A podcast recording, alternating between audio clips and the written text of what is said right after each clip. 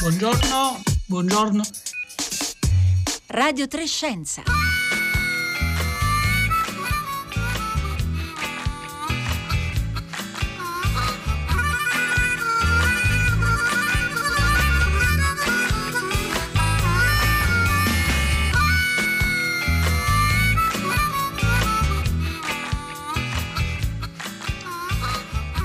Buongiorno, buongiorno da Pietro Greco e benvenuti a Radio Trescenza. Beh, in primo luogo ricordiamo che Robert Benken e Doug Harley, eh, dopo un viaggio durato 19 ore eh, da quando sono partiti dalla Stazione Spaziale Internazionale con la loro SpaceX, sono ammarati perfettamente nel Golfo del Messico, sono i primi astronauti americani a uh, essere andati nello spazio e a ritornare poi a terra con una uh, navetta uh, americana, però questa volta è una navetta privata, voluta e realizzata da Elon Musk.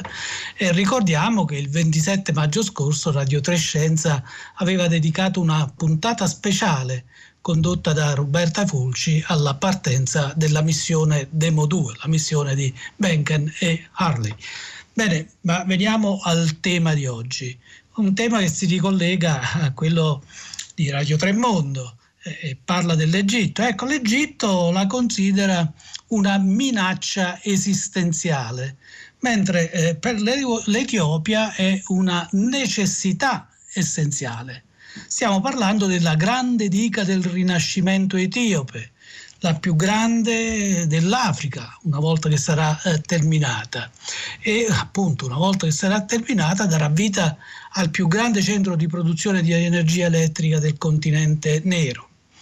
Ma in qualche modo è anche un'occasione di conflitto, mm, di conflitto per l'acqua, di conflitto per l'oro blu come lo chiamano alcuni. Speriamo che non sia un conflitto armato. Per adesso registriamo che il 13 luglio ci sono stati dei negoziati tra Etiopia, Sudan ed Egitto e questi negoziati eh, sono andati eh, falliti. Quando sarà ultimata questa diga creerà in appena due anni un bacino di 18 miliardi di metri cubi di acqua, di cui l'Etiopia capterà 10 miliardi di metri cubi ogni anno. Ebbene, l'Egitto, l'Egitto e anche il Sudan considerano siccità eh, quando il Nilo, la portata del Nilo scende a soli 30 o 40 miliardi di metri cubi di acqua. Quindi ci sono dei grossi problemi. Dei grossi eh, problemi di cui parleremo eh, tra poco. Intanto vi ricordo il numero di telefono per intervenire eh, direttamente in trasmissione via sms 335 5634 296.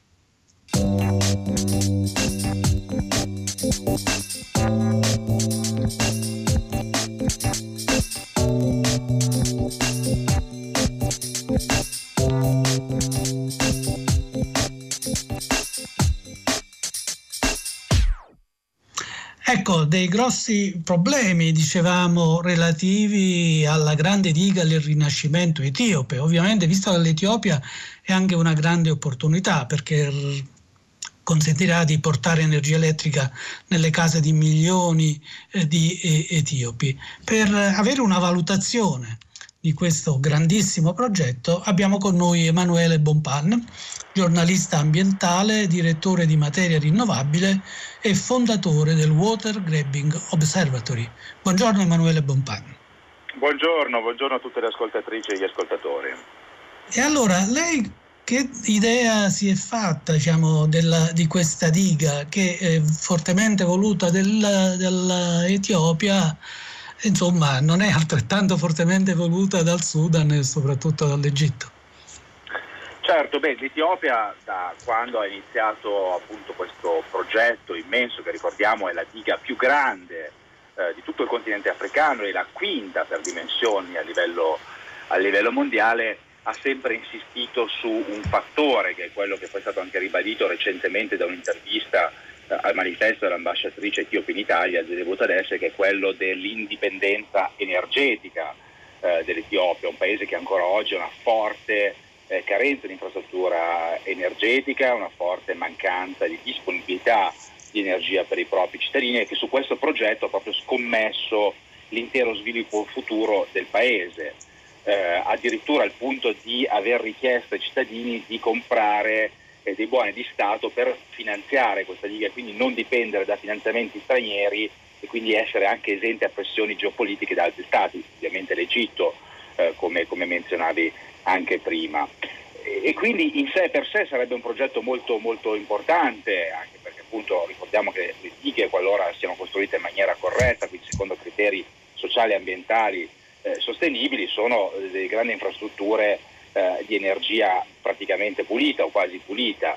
Eh, non è forse il caso de- della, della Grand Renaissance Dam etiope, eh, però ecco, eh, sul, sicuramente il Paese ha investito tantissimo in questo progetto e ne ha fatto una bandiera del proprio sviluppo. D'altro canto abbiamo Egitto, ma anche il Sudan, eh, che temono per una forte riduzione del, del flusso, del, flusso eh, del Nilo. E, e quindi il grosso del contenzioso è proprio sulla quantità del rilascio di acqua da questa diga. Eh, gli egiziani vorrebbero che eh, queste quote fossero eh, fino al 90% del, del, totale catturato, quindi se vogliamo eh, andare a vedere un po' di cifre più nello specifico, eh, l'Egitto nello specifico vorrebbe 40 miliardi di metri cubici d'acqua, eh, mentre secondo eh, l'Etiopia eh, dovrebbe essere un livello considerato quello medio di flusso all'uscita del confine etiope di 29 miliardi di metri, di metri cubici. Un'analisi recente, parlavo proprio ieri con una collega egiziana, Rihab Abdal Molassene, che è una giornalista eh, egiziana, eh, che, aveva, che, ha rivisto tutti gli studi scientifici presenti sul caso, eh, ha ribadito il concetto che effettivamente il grosso del problema eh, si, eh, avverrebbe in caso di siccità prolungate.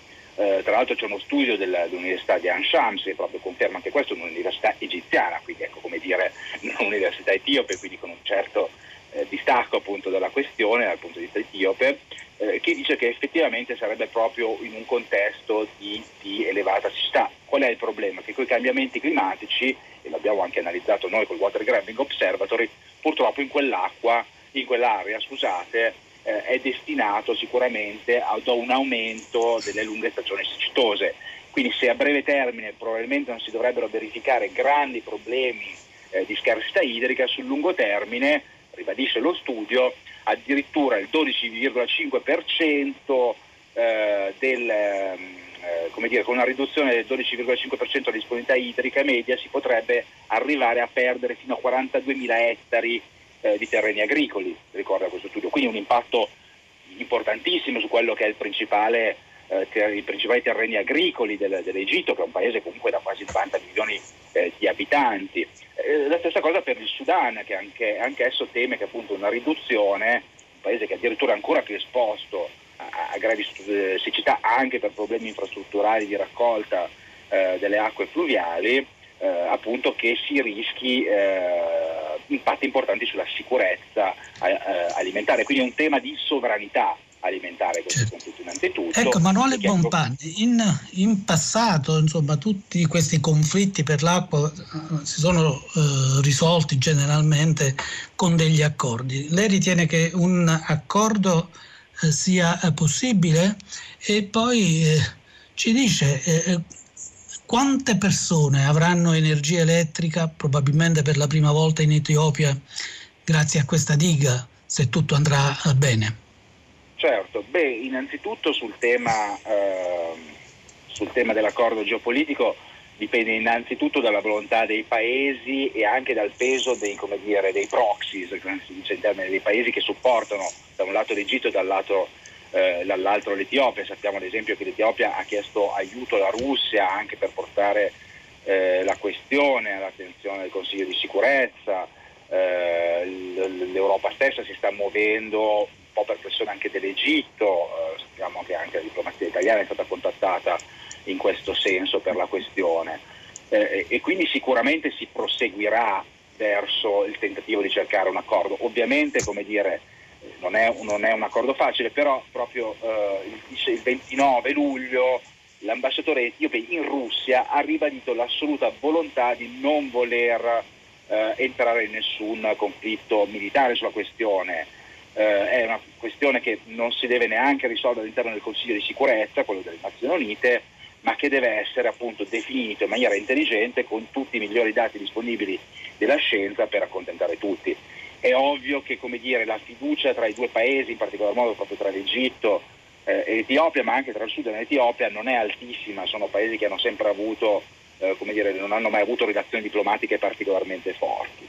Quindi è tutto da vedere questo, eh. anche le Nazioni Unite ovviamente potranno giocare un ruolo in, in, questo senso. Sulla questione energetica, appunto, che impatto avrà sui cittadini etiopi, Beh, ovviamente purtroppo sappiamo per nostra esperienza, noi abbiamo visto, abbiamo seguito molto da vicino un altro grosso progetto eh, di sbarramenti idroelettrici d'Etiopia, quello del gruppo, del gruppo Ghibe, eh, che purtroppo eh, sta dimostrando non avere un impatto diretto sulle popolazioni dell'area interessata, soprattutto quelle più povere. Sicuramente beneficerà la capitale, beneficerà le grandi città, la, la classe media, la classe borghese etiope, ma anche tantissimo investimento sull'infrastruttura eh, di distribuzione dell'energia. Chiunque abbia visitato l'Etiopia sa benissimo che gran parte della popolazione vive ancora eh, in case tradizionali, in capanne, quindi non ha assolutamente le infrastrutture e in molti casi neanche le necessità perché molto spesso l'elettricità che viene eh, usata, viene dire, venduta attraverso batterie ricaricabili, serve più che altro per una luce notturna o per il cellulare che invece è una tecnologia sempre più diffusa. Quindi l'Etiopia sicuramente ha da fare un grande investimento per le infrastrutture per aiutare soprattutto le popolazioni eh, più povere in questo senso e questo dipenderà dal governo. Emanuele Bompan, in, in termini più generali, eh, certamente eh, l'idroelettrico è una fonte rinnovabile carbon free, come si dice, tuttavia impone, impone dei problemi. Secondo lei è una tecnologia del futuro o eh, è una tecnologia ormai del passato? Beh, noi abbiamo 50.000 dighe che sono già state costruite. Sicuramente come dire, è sempre il modo con cui vengono fatte le cose. Oggi sicuramente bisogna evitare di costruire nuove dighe in fiumi che sono rimasti incontaminati o, in sezioni di fiume che sono ancora incontaminate. E ci sono studi anche del Politecnico di Milano che dimostrano come sia possibile, ad esempio loro avevano eh, seguito il bacino del Mekong dove magari concentrarlo in un'unica area, un gruppo di dighe, può avere un impatto sia sociale che ambientale eh, ridotto rispetto a che disseminarle lungo l'intero corso di un fiume e ancora ci sono nuove tecnologie che ad esempio ai, ai grandi sbarramenti eh, offrono quella che viene definita una tecnologia run of the river, quindi con meno infrastrutture, meno impatti dal punto di vista delle grandi costruzioni. Eh, e poi ancora ovviamente la possibilità di sviluppare fonti energetiche sostenibili che però magari non hanno quel grande impatto come le dighe. E poi dipende sempre come vengono fatte. Abbiamo visto come il gruppo Ghibe è stato costruito violando sistematicamente eh, i diritti delle popolazioni locali che sono stati brutalmente scacciati dall'area interessata con compensazioni molto spesso insufficienti. Ed è un tema che noi abbiamo visto in Brasile, eh, in Laos e Cambogia, che, che continuamente ritorna. In quei paesi dove non c'è un forte stato di diritto, molto spesso i cittadini sono vittime di queste grandi infrastrutture e anche l'ambiente, perché non sempre vengono fatti degli studi di impatto ambientali e quindi eh, vanno a gravare poi sulla sicurezza alimentare delle persone, sulla biodiversità eh, dei pesci e addirittura sui sedimenti. Noi adesso stiamo lavorando proprio su, e chiudo, eh, sull'impatto degli sbarramenti al Mekong sul delta in Vietnam del fiume e lì a causa da un lato dell'innalzamento dell'acqua a causa del cambiamento climatico, forte prelievo delle falde acquifere e la riduzione dei sedimenti, eh, nel corso di 30 anni questo avrà un impatto altamente distruttivo su ambiente e su sicurezza sociale ed economica eh, di una importantissima regione del Vietnam. Quindi ecco, dipende proprio come vengono fatte queste procedure non ci sono pasti gratis, quindi nel, eh, neanche del... Bene, io ringrazio davvero Emanuele Bonpan, ricordo giornalista ambientale, direttore di materia rinnovabile e fondatore del Water Grabbing Observatory. E ricordo anche il numero di telefono per continuare a intervenire in trasmissione via sms 335 5634 296.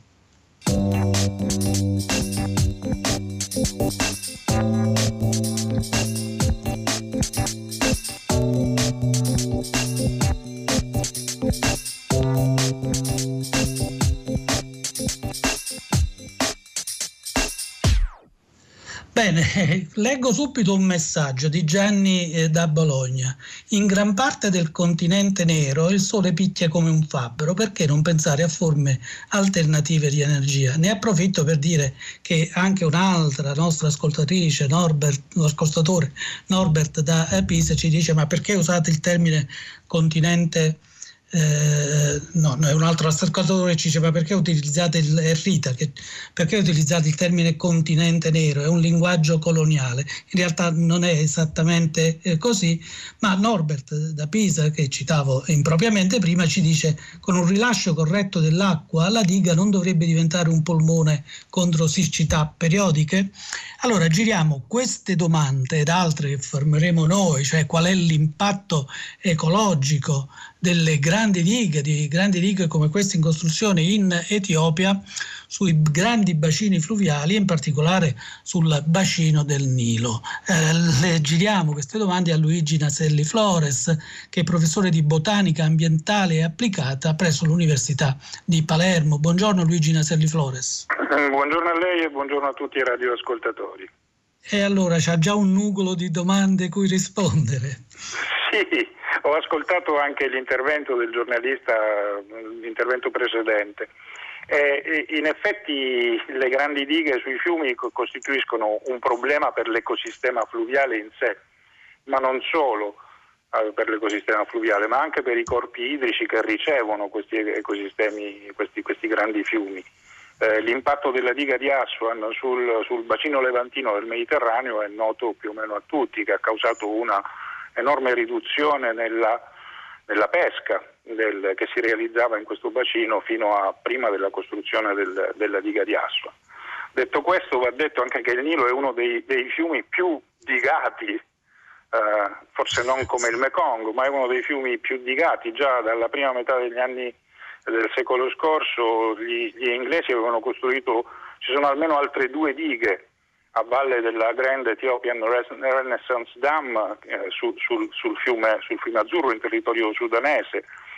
Eh, tutte queste interruzioni alterano chiaramente la, la fisionomia dell'ecosistema fluviale stesso eh, e soprattutto la, la preoccupazione eh, egiziana è in qualche maniera condivisibile, nel senso che eh, la diga non si riempirà in, in dieci minuti Tenga conto che la capacità massima della diga, a differenza di quello che è stato detto poco fa, è di circa 74 km cubi d'acqua. E che al confine con, tra Etiopia e, e, Sudan la portata del Nilo è di circa 50 km cubi d'acqua, quindi la portata della diga è ben superiore a quella del, del fiume, occorrerà un, ci vorrebbe un anno e mezzo di flusso costante del fiume Nilo per riempire la diga. In effetti ci vorranno tra 5 e 10 anni per riempire, per riempire l'invaso e in questo periodo i flussi che arriveranno al Sudan e all'Egitto saranno chiaramente estremamente ridotti. Il problema comunque della, della formazione delle dighe, così come è successo sul, sul, fiume Mekong, che era citato precedentemente dal, dal giornalista, è il fatto che moltissima fauna ittica fluviale è costituita da pesci che migrano lungo l'asta fluviale e che magari eh, hanno i siti di eh, foraggiamento distanti migliaia di chilometri dai siti riproduttivi. Eh, nel Mekong questo ha causato l'estinzione di gran parte della fauna ittica, con specie che eh, nel Mekong, così come in tutti i grandi eh, fiumi, sono specie endemiche. I fiumi sono ecosistemi isolati no? sono delimitati da barriere che sono costituiti dal, dal, dagli, ecos, dagli, ecosistemi marini in cui i pesci fluviali non possono, non possono andare eh, e, e, quindi sono, sono, confinati e all'interno di questi eh, ecosistemi si evolvono eh, specie ittiche che sono, poi hanno una, una, valenza locale, sono specie endemiche per lo più. Eh, D'altra Quindi parte dobbiamo... a, a, rischio le specie ittiche, ma insomma... sono, sono, a rischio, sono, a rischio, non solo le specie ittiche. Eh, il, il, il, Nilo dipende, la, la, la, portata del Nilo è estremamente irregolare e dipende dall'andamento stagionale delle piogge. Cioè abbiamo il cosiddetto monsone africano che ogni, ogni anno c'è una stagione delle piogge che generalmente si estende da maggio a ottobre, che è la stagione piovosa. Infatti in questo periodo hanno cominciato a riempire la diga etiope proprio perché c'è abbondanza d'acqua.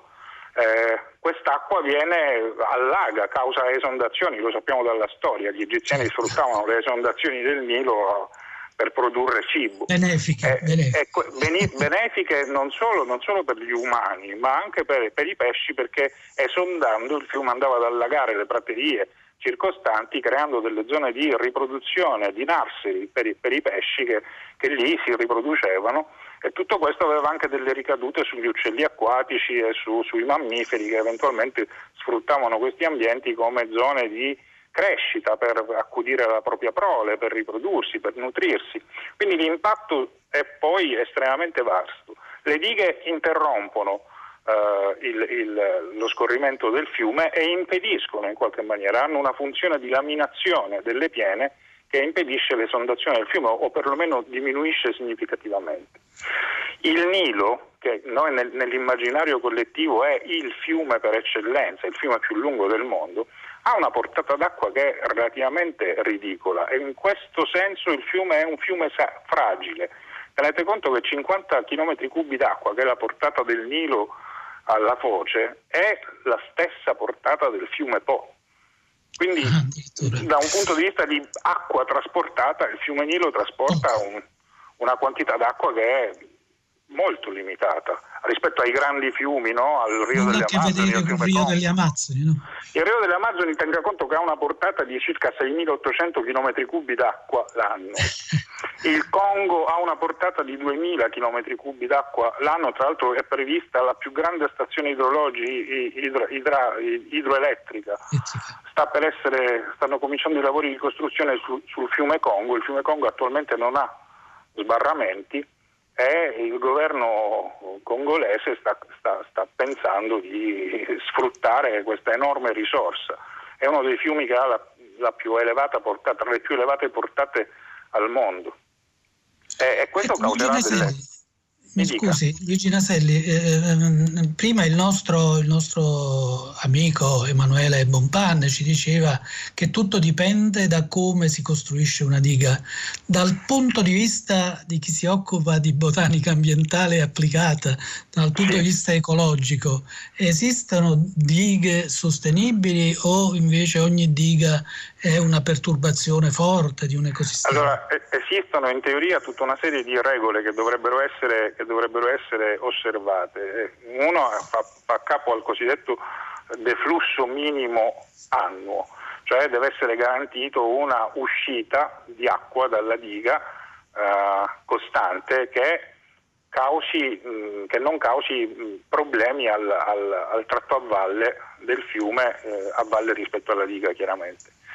Eh, ma tutto questo a un certo punto nece- le dighe vengono costruite per immagazzinare acqua, per cui spesso le necessità eh, di, di, di, di, gestione e la necessità di, immagazzinare acqua sono in uh, conflitto con la necessità di mantenere un flusso, un flusso attivo. Eh, sicuramente in altri grandi fiumi e, e, praticamente la maggior parte dei grandi fiumi mondiali sono adesso digati perché il, procurarsi l'energia è uno, uno dei, dei, dei, delle attività più importanti, eh, energia pulita, carbon free, chiamiamola come, come vogliamo, ma teniamo conto che i cambiamenti climatici aumenteranno eh, le temperature, nei prossimi anni dobbiamo aspettarci temperature più elevate. Dalla diga di Aswan ogni anno evaporano circa 15 km cubi d'acqua. Eh, rallentando il corso del fiume, la diga rallenta il corso del fiume e questo eh, favorisce l'evaporazione. Eh, infatti è stato calcolato che grande, da questa grande diga etiope eh, ci saranno delle eh, enormi perdite di evaporazione eh, per evaporazione e, ovviamente questo non, non, fa sì che ulteriormente le, il, questo respiro del fiume, no? questo allargarsi durante la stagione delle piogge, restringersi durante la stagione secca venga a essere impedito ulteriormente con uh, effetti di, di, di, detrimento per le, per le, per, per le popolazioni certo. eh, di organismi che sono adattate a quella tipologia ecosistemica. Al Nilo Blu verrà un po' di asma, probabilmente. Al Nilo Blu verrà un po' di asma, senz'altro, soprattutto per i primi anni in cui il, il riempimento di questa grande diga avrà, avrà, luogo, perché questo significa praticamente bloccare i flussi verso i paesi eh, a nord. Già diciamo, la, seconda, la, seconda, guerra di, eh, civile sudanese che portò poi alla formazione dello Stato del Sud Sudan si fonda sul tentativo di bloccare la bonifica delle paludi del sud, che sono un, un'enorme zona umida, seconda so, solamente al Pantanal in, in Brasile, eh, in cui il fiume si impantana, eh, il flusso rallenta, ma questo diventa una, una, un, una risorsa per le popolazioni che vivono in questa zona, i Dinka, che sono una popolazione di pastori eh, che diventano pescatori nelle stagioni di, di, di maggiore afflusso d'acqua eh, e che si opposero a un tentativo di bonifica, di rettificazione del corso del Nilo eh, alla fine degli anni 70 che avrebbe completamente distrutto il loro modo tradizionale di vivere e la loro economia. Quindi già conflitti per l'acqua conflitti per l'acqua sul Nilo ci sono già stati e, mi sa che continueranno ad esserci. Continueranno ad esserci. Eh, la, cambiando leggermente la nostra prospettiva, tornando in Italia, ce lo impongono, anzi ce lo consigliano, due nostri ascoltatori. Uno si chiama Salvatore e dice perché non parlate delle dighe incompiute del sud d'Italia? Molti giornalisti non gradiscono parlare del meridione e d'Italia. Siamo considerati un peso per il ricco nord. Non è così a Radio Trescenza. Ma eh, eh, Mariella ci dice eh, di focalizzare l'attenzione sulle otto dighe che si progetta di costruire in Sardegna. Ecco, lei cosa ne pensa di tutto questo? Guardi, onestamente no, no, non, saprei, non, saprei, cosa dirle. Eh, qualche anno fa la Banca Mondiale bloccò gli, i finanziamenti per la costruzione di grandi dighe, di opere idrauliche, perché gran parte del bene, perché innanzitutto i costi erano, di realizzazione erano sempre tripli o quadrupli rispetto ai costi preventivati inizialmente, eh, perché la, le rese eh, ottenute in termini di produzione di energia elettrica non corrispondevano a quanto eh, dichiarato in progetto. Le due dighe più grandi del mondo, Itaipu che per quanto riguarda la produzione di energia elettrica in Brasile e la diga delle Tre Gole in, in Cina, producono molta meno elettricità di quanto eh, era stato dichiarato in progetto perché i flussi d'acqua non sono quelli che ci si aspettava sarebbero stati. D'altra parte i progetti di una diga risalgono magari a 20-30 anni prima rispetto a quando la diga viene poi realizzata e nel frattempo il cambiamento climatico sta agendo a una velocità tale per cui non, tutte le previsioni fatte 20-30 certo. anni fa non hanno più eh, motivo di... Non, non, sono più applicabili oggi. Ecco, lo scioglimento le... dei, dei, ghiacciai, per esempio, comporterà eh, in genere una diminuzione dei flussi d'acqua dei fiumi? Eh, la, la, la, lo scioglimento dei ghiacciai sicuramente, teniamo conto che i grandi fiumi asiatici vengono tutti dal bacino da, dalle, dall'Himalaya, eh, Gange, Brahmaputra, Indo, Mekong, fiume, fiume, eh, fiume, fiume, giallo no, ma il, lo Yangtze, hanno tutti un'origine himalayana e sono nel loro, nel loro, tratto più alto alimentati anche dallo scioglimento dei ghiacciai. Una volta che i ghiacciai spariranno, però tutti questi fiumi risentono più del monsone, quindi dell'umidità e delle piogge monsoniche che alimentano l'alto corso dei, dei fiumi. Per quanto tornando al, al problema della, della, Sardegna, la Sardegna è il... Brevemente perché siamo in chiusura. Uh-huh, la, la, regione dove ci sono già più, più dighe eh, in, in, Italia, circa un, un, chilometro e mezzo cubo d'acqua, eh, eh, forse addirittura di più è presente in, in, in, Sardegna. Non so che necessità abbiano per ulteriori... Non c'è ma... necessità. Luigi no. Naselli Flores, mi sembra che sia chiaro, purtroppo dobbiamo chiudere. La ringrazio Grazie tantissimo e spero di averla presto. Siamo di nuovo ai microfoni di Radio Trescenza. Siamo arrivati alla fine della nostra trasmissione odierna. Ricordo che questo è un programma di Rossella Panerese e Marco Motta, in regia Marco Pompi, alla console eh, Domenico Ganci, in redazione Paolo Conte. A tutti un sentito ringraziamento, un saluto da Pietro Greco e adesso il, eh, la linea passa al concerto del mattino.